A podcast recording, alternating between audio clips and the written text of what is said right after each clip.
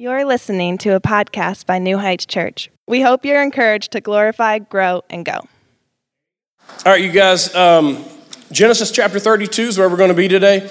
My name's Will, I'm one of the pastors here. Um, there are a lot of new faces here, and I know it's crowded. Um, and so please bear with us as we transition to the new building. Um, the 9 a.m., if, if you just like are too close to people, I'm getting over a cold, so you might want to keep your distance from me. But like if you're just like uncomfortable, the 9 a.m. is way more spacious. But please bear with us. We're, we're going to be moving, like we said, hopefully October, at the beginning of October.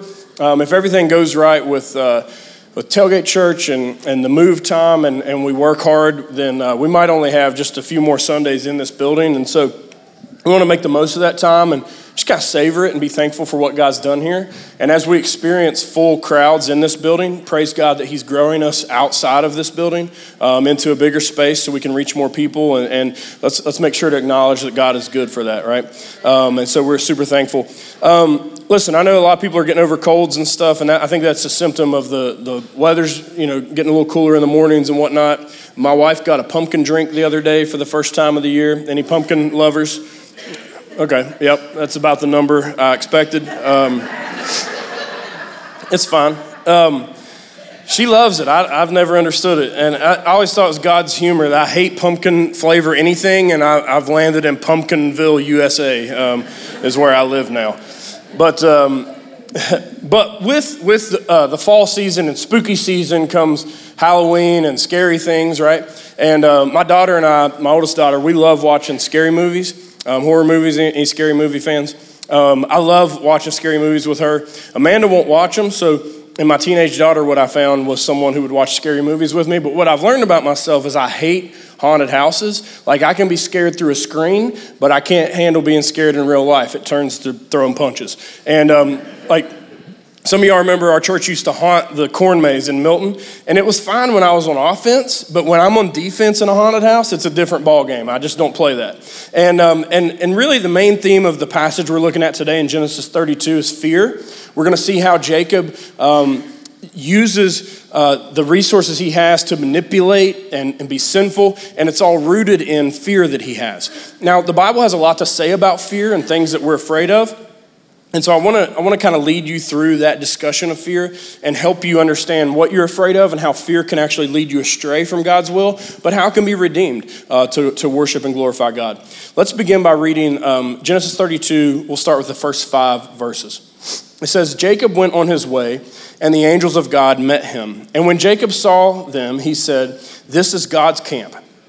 So he called the name of that place Mahanaim. And Jacob sent messengers before him to Esau his brother in the land of Seir, the country of Edom, instructing them, Thus you shall say to my lord Esau, um, Thus says your servant Jacob, I have sojourned with Laban and stayed until now. I have oxen, donkeys, flocks, male servants, and female servants. I have sent to tell my lord in order that I may find favor in your sight. Now, let me give a little bit of the context of what's happening. Jacob is the grandson of Abraham. God had made a covenant with Abraham and uh, Isaac and Jacob, and Jacob was a deceiver from the beginning. He was a, he's a, kind of a scoundrel. He's really one of the worst characters in the Bible. Pretty deplorable. And what happens is Jacob, through commands of God and his parents, has to leave the promised land to go find a wife for himself so that he doesn't marry someone of the Canaanites.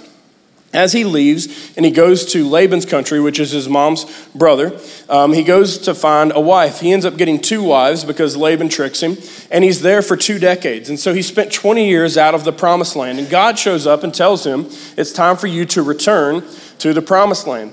And so he begins his journey back. Laban pursues him, and they have a conflict. Pastor Patrick preached about that last Sunday.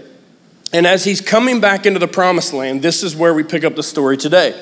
He's returning into the promised land, and it hits him this kind of epiphany light bulb moment. Oh crap, my brother is here. This, I'm going back to the area where my brother lives, and I have deceived him. I have, I have wronged him greatly. And the fear of his brother consumed him. And, and that's what we're going to see really kind of control his actions the fear of Esau, because he had tricked Esau. He had, you know, remember he traded a, a, a Dinty Moore beef stew bowl for all of Esau's inheritance. He tricked him into giving away his inheritance.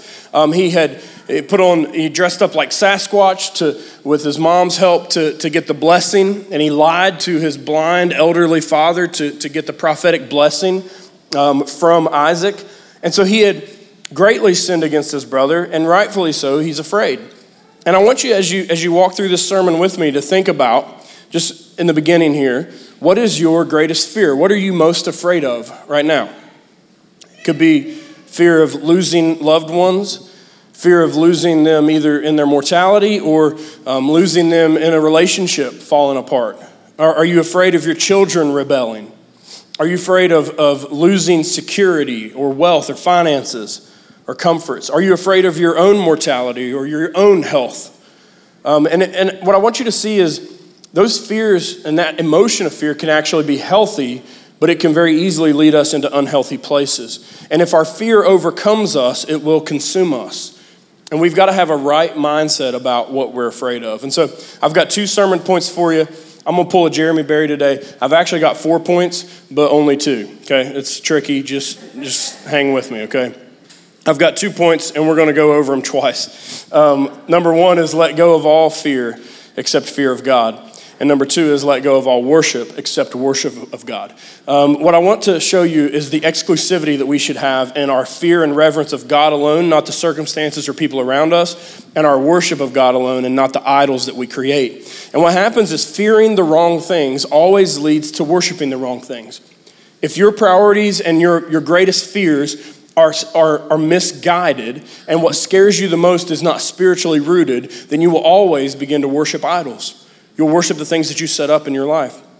Let me show you this. Let's look at point one. Let go of all fear except fear of God. Now, the Bible has a lot to say about fear. Often it's in the negative sense. 2 Timothy 1 7 is an example of this. For God gave us a spirit not of fear, but of power and love and self control. I've heard it quoted that the Bible tells us not to be afraid 365 times, one for each day of the year.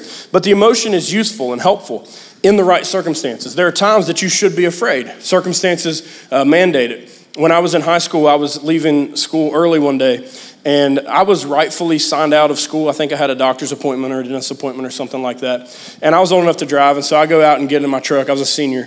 And um, I had this friend, I called him Cowboy. You know he's bad news when he just goes by Cowboy.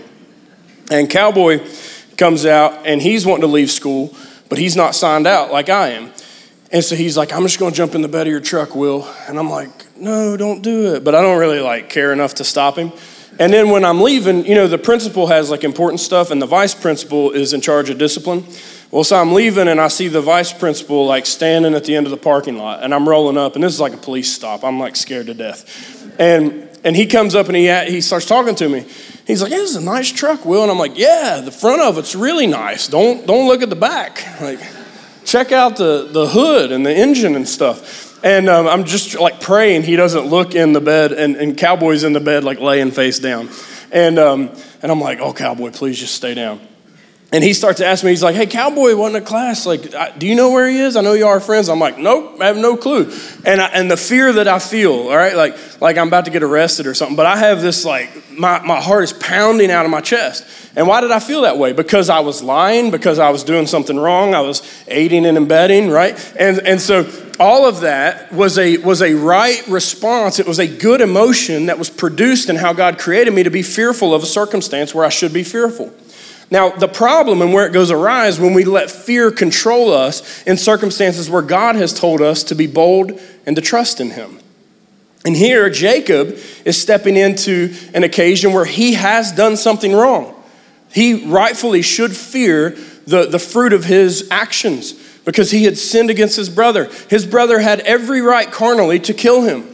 So his fear is valid, but where, where he goes astray in the story is he lets his fear control him rather than his trust in God, where God had told him that he would be with him. Genesis 32 6 uh, tells us what the news that Jacob gets that makes him sorely afraid. The messengers return to Jacob saying, We came to your brother Esau, and he is coming to meet you, and there are 400 men with him. 400 men with Esau and it terrified him, and rightly so. It says, it shows us what he did. And, and instead of trusting God, he instead trusts in his pragmatism and his problem solving. Now, this should sound familiar to you in your own life, is that when we're afraid of things, we try to patch it up and fix it ourselves pragmatically rather than spiritually. It says in verse 7 Then Jacob was greatly afraid and distressed. He divided the people who were with him and the flocks and herds and camels into two camps, thinking if Esau comes to the one camp and attacks it, then the camp that is left will escape. So Jacob here is scrambling to minimize damage. What's clearly lacking is trust in God. He's willing to pragmatically fix things to where instead of losing everything, he'll only lose half of things.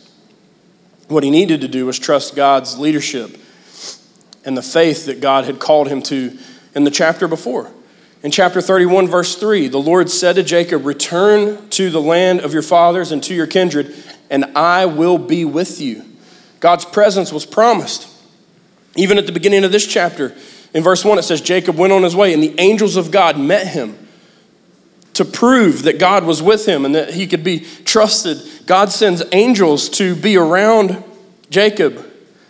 But what happens is fear produces amnesia in all circumstances.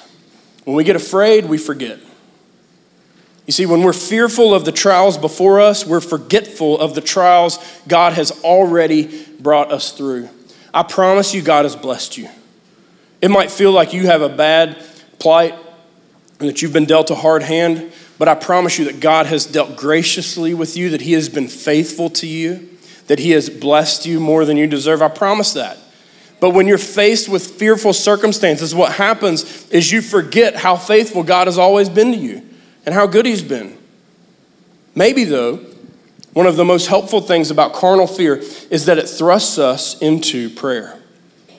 Charles Spurgeon, uh, the, the old British preacher of the 19th century, famously said, I have learned to kiss the wave that throws me against the rock of ages. That, that's what Spurgeon was getting at here is that we can actually have an ability with our faith in Christ to be thankful for the things that are harmful but thrust us into a relationship with Jesus. It thrusts Jacob into prayer, his fear does, begging God to intervene. Let's read Jacob's prayer in verses 9 through 12. Jacob said, O God of my father Abraham and God of my father Isaac, O Lord, who said to me, Return to your country and to your kindred, that I may do you good. I am not worthy of the least of all the deeds of steadfast love and all the faithfulness that you have shown your servant. For with only my staff I crossed this Jordan, and now I have become two camps. Please deliver me from the hand of my brother, from the hand of Esau, for I fear him, that he may come and attack me, the mothers with the children. But you said, I will surely do you good, and make your offspring as the sand of the sea, which cannot be numbered for multitude. Now, the only redeeming quality of Jacob is, is the quality of this prayer when he prays this, now he doesn't act out on this prayer, he doesn't actually put into action the good stuff in this prayer. But this prayer is a good example for us. I want to give you four helpful things about this prayer, particularly when you're encountering hardship or trial or you're fearful. Number one is you acknowledge God's past faithfulness. Anytime you're asking God to be faithful and deliver you in a current trial, you acknowledge God's past faithfulness in previous trials. In verse 9, uh, Jacob uh, acknowledges that God is the God of his grandfather, Abraham, and was faithful to him. And he's the God of Isaac, his father, and he was faithful to him to endure and protect. The second thing he does in this prayer, not only does he acknowledge God's past faithfulness, but he acknowledges God's commands. Again, in verse 9, he, said, he tells God, You told me to return to this land. He acknowledges God's law and God's command.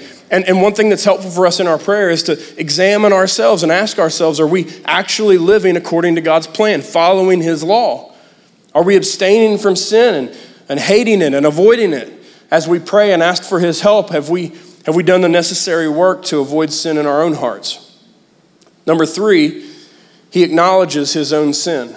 Verse 10, he mentions his unworthiness. He says that he is not worthy uh, of the least of the deeds of steadfast love. And so he acknowledges his uh, imperfections and unworthiness and sinfulness. And then, number four, he acknowledges God's power. In verse 11, he acknowledges that God is able to deliver him. He says, Please deliver me, God. He asks for the thing that is, is going to eliminate that fear. And when we learn to fully trust in the Lord, what happens is we begin to let go of all fear except for the fear of God, the reverence of God. What fear does is it gives us a helpful application of an emotion that God has given us. And so fear doesn't go away completely, it's redirected in a proper place. And so uh, Proverbs 9 10, often a confusing passage for Christians because we, we, we think, how can we be afraid of God or why should we be afraid of God? It tells us the fear of the Lord is the beginning of wisdom, and knowledge of the Holy One is insight. When we are afraid of the Lord, when we're fearful of Him, it means we have reverence and respect for who He is. We acknowledge that He can take us out at any moment, that our life is in His hands, that He is completely sovereign, but also that He's good and holy and worthy to be worshiped. Because He's the only all powerful one, He is the only one to fear, and He's the only one that we worship as well. And so, secondly, we let go of all worship except worship of God. It's easy for us to idolize and worship other things, isn't it? We worship our kids, we worship our spouse, we worship our careers, we worship our security, we worship a lot of things other than God. John Calvin said the human heart is a factory of idols. Once we put one to death, we begin building another one usually.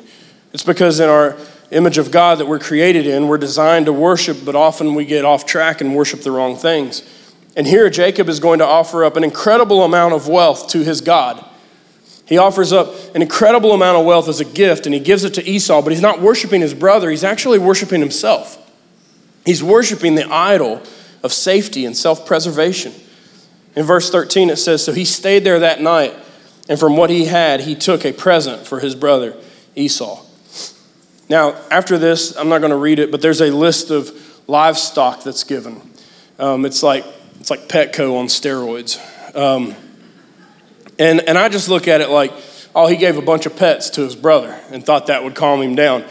Um, but in reality, this is a huge financial gift. When you look at hundreds of goats and, and ewes and rams and the camels, um, all of these would have, would have been a sign of, of a massive amount of wealth. And, and actually, in his conversations with Laban, he shows how wealthy he actually is. Just because I'm curious and I know how to use Google, um, I actually tallied up how much it would cost to buy all these animals today. Animals are too expensive, first of all. Um, I don't know if it's an economic problem, but animals be expensive right now. Um, but this list of animals we see in Genesis in modern day terms would cost $654,000.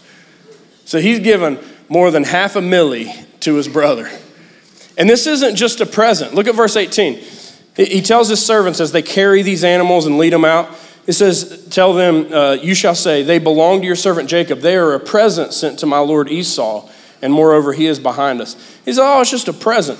Listen, like when I go out of town and I come back home and I've forgotten to buy my wife something, I buy her an airport hoodie. She's got tons of them. She's got Detroit, New York, and all that. That's a present. Uh, half a milli is a bribe. That's what that is, okay? So he, is, he has reduced himself to bribery at this point to spare his own life. He is going to give this massive amount of wealth away. The Bible actually exposes his intentions in verse 20. It says, You shall say, Moreover, your servant Jacob is behind us, for he thought, I may appease him with the present that goes ahead of me, and afterward I shall see his face. Perhaps he will accept me. And what's so interesting about this is we have no hint of generosity in Jacob until this point. No hint of him helping the poor or giving money away or doing anything generous really at all until his life is at stake, and now he's going to give away a massive amount of wealth. When he had nothing to his name, he had actually promised to be generous, not to other people, not to his brother. He didn't promise God, I'm going to, I'm going to bring uh, restitution to the sin I commit, committed against my brother. Instead, he, he promised to be generous to God. In Genesis 28, he tells God, Of all that you give me, I will give a full tenth to you, or a tithe. He promises that he would give money. And he should have been paying tribute to the Lord, but instead he's paying tribute to his idol of safety. It's been said that Jacob is the character in the Bible with the most religion and the least morality. And you really see this on display here, where he has promised to commit financial wealth to the Lord's work, and instead he commits it to his own self preservation. and we do the same junk. I think this is a particular temptation for us in Appalachia. Jacob being, being high in religion but low in morality. I think in the Appalachian Mountains, all of us, almost all of us, can point to like, like everyone in here, we all had a pawpaw that was a preacher, right? Like, amen. We all, we all, somewhere back there, we all had a pawpaw or a great pawpaw that was a preacher. I hear it all the time, right? But you, you don't get into heaven because pawpaw was a preacher. And Jacob had the same thing. His pawpaw was the, the, the father of the faith, Abraham, the one who the covenant was given to originally. And, and Jacob had all of the religion and all of the culture of religion, but none of the commitment and work that religion called him to. And if we're not careful, we'll be like Jacob. We'll be religious when we need to be, and we'll look the part on Sundays, but we'll actually shallowly be committed to the gospel in word only, but not in deed. Pray the right prayers, but not do the right things. You see, God is going to meet him in a shallow commitment and when God meets him, he's going to wrestle with him. Y'all know wrestling? Wrestling with an A. Um, God shows up, and I'm, I'm not joking. He literally just wrestles with Jacob, just challenges him to a cage match with chairs and tables and all that jazz, okay? Um, and if you don't believe me, the Bible's about to get real crazy and teach you some stuff. So let's go back through these two points. Number one, let go of all fear except fear of God. God shows up and he wrestles with Jacob through the, through the, next, uh, through the ending of this chapter. Now, you might be like, why would God show up and physically fight Jacob?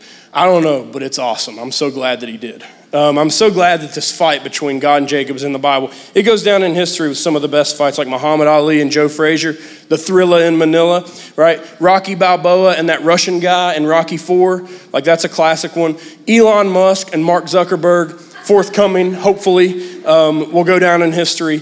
And this wrestling match between God and Jacob um, is just legendary. Um, let's look at the, this story. Verse 22 says, The same night he arose and took his two wives, two female servants, his 11 children, and crossed the ford of the Jabbok. He took them and sent them across the stream and everything else that he had, and Jacob was left alone, and a man wrestled with him until the breaking of the day.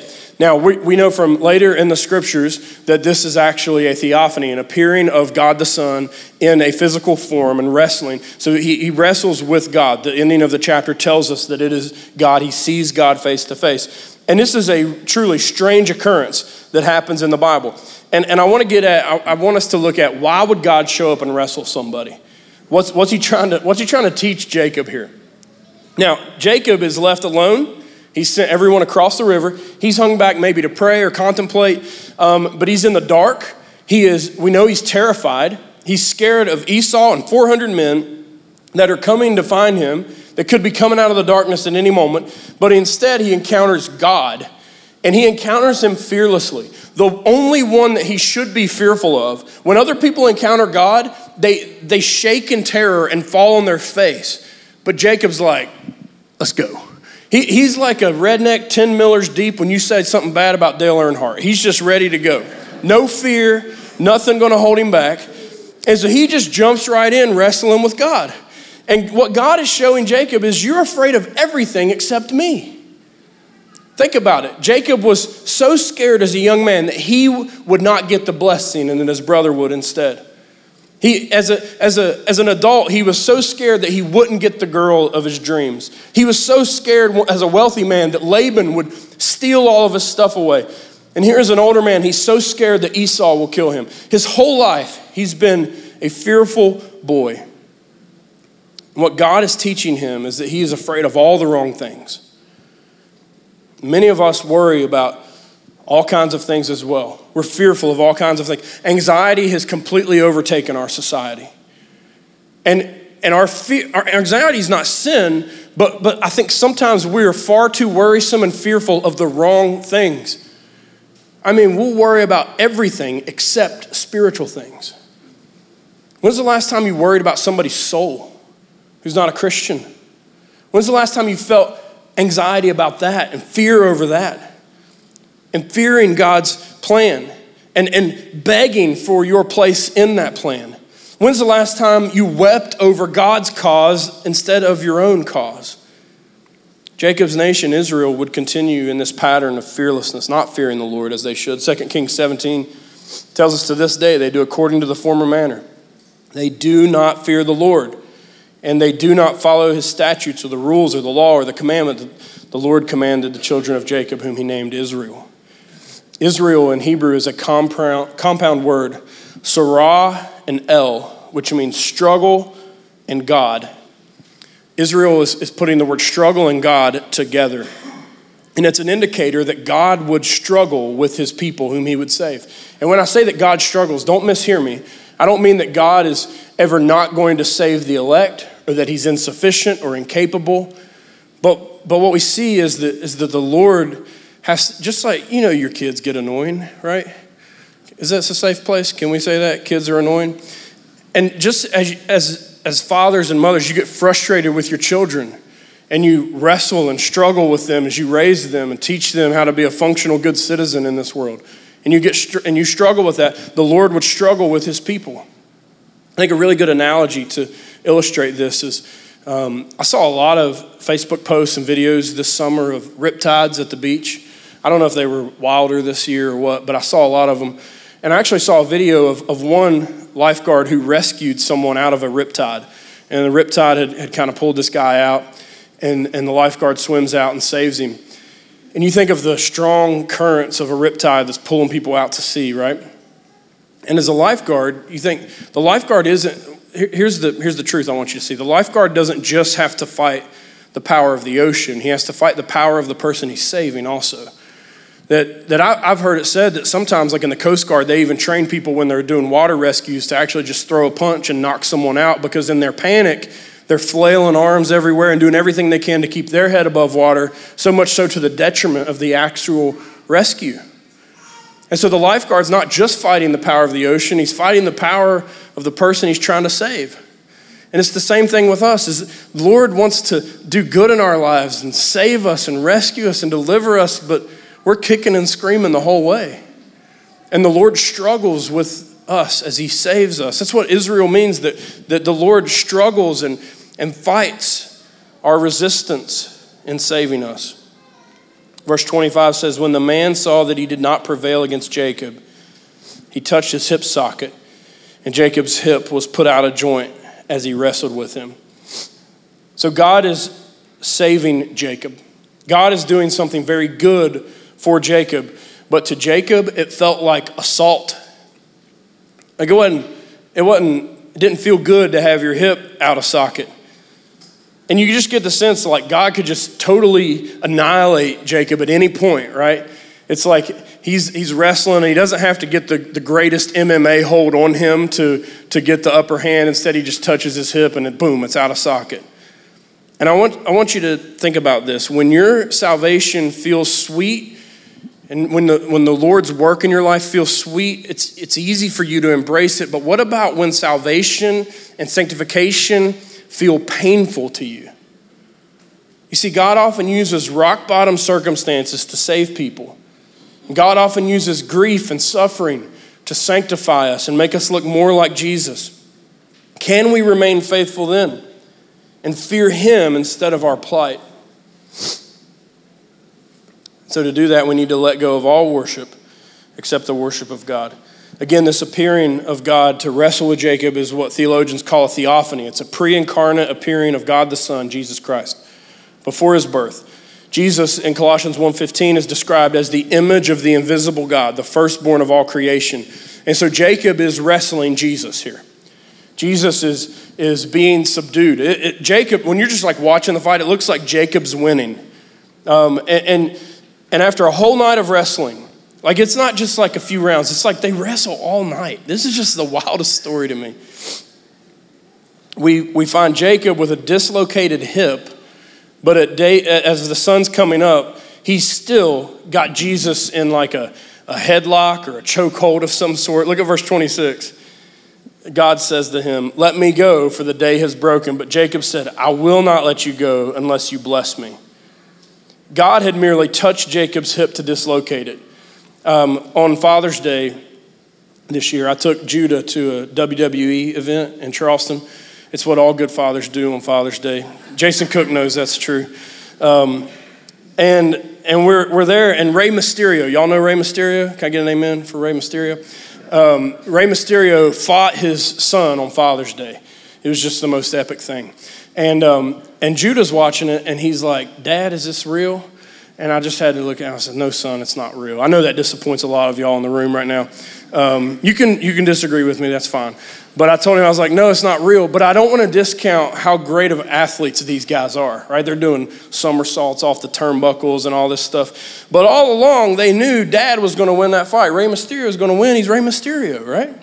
Um, it's the same thing in, in this battle, is that God could win the fight at any point, but he's teaching his son something. We know who wins, but we're still in the struggle. And, and God, even though he could destroy Jacob at any time, Jacob is still, you know, it's like he's giving him a noogie. Or you remember like when you get, get the hands of your, of your victim, be like, stop hitting yourself. And he's just acting like a child. He, and he's begging for a blessing. God's like, bro, let me go. And Jacob says, I'm not going to let you go Do you bless me. Like, say uncle. And the reason he wouldn't let the Lord go is because he was still worshiping himself. And God's just patiently wrestling with him. Why? I look at this story and I'm like, why would God do this? It's to teach Jacob about his new name. And it's to teach us something as well. See, he's going to change Jacob's name to Israel. Struggle with God. Look at verse 27. God says to him, What's your name? And he said, Jacob. Remember, Jacob means usurper or deceiver. Verse 28 says, Then he said, Your name shall no longer be called Jacob, but Israel, for you have striven with God and with men and have prevailed.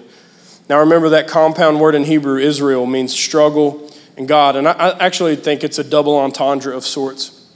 That God struggles with those he is saving as we sinfully fight against him, but he also struggles for those he is saving.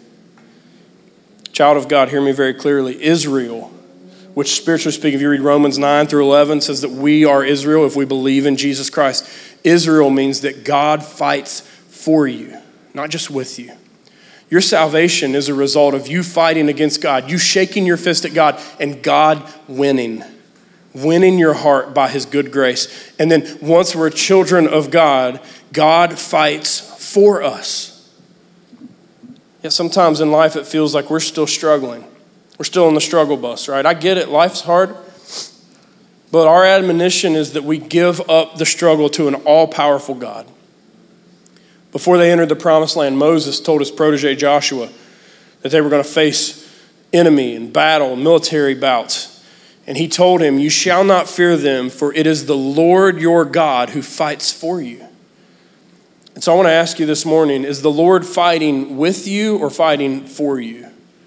Is the Lord wrestling against you and you're refusing to give up that sin? You're refusing to do the Lord's will? You're refusing to do what's pleasing to Him and the Lord's fighting with you? Or have you already surrendered to Him and the Lord is fighting for you, fighting your battles for you as you maybe fear, fearfully serve Him, but fear Him much more than you fear your circumstances? Listen, if God is striving with you, my call to you this morning is give up, surrender. Stop fighting with God. Stop resisting His will in your life. And if you've surrendered to Him and you're fearful of what's around you, remember and be encouraged that the Lord fights for you. Now, in the end of this chapter, God graciously blesses Jacob. Jacob does everything wrong. He worships his own safety and self preservation. He literally fights God.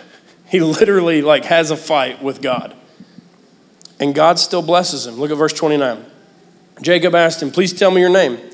But he said, Why is it that you ask my name? And there he blessed him. Just a quick little sentence inserted in there.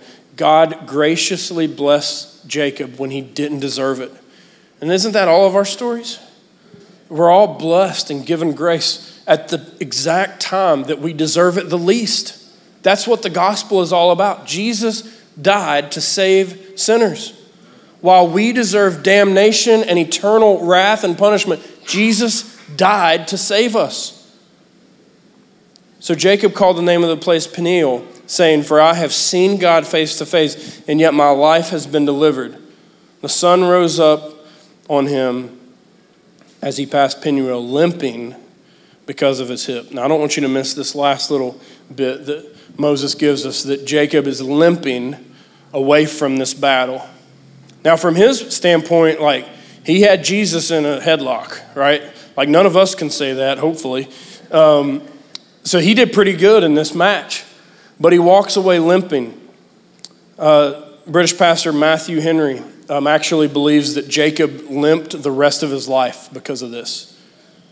And I think that's, that's a healthy reminder that the Christian walk is not supposed to be easy. Sometimes the best thing God can do for us is to allow pain to come to us. The greatest gift that Jacob could receive was that limp, that, that hip dislocated that reminded him that God was far more powerful than Esau.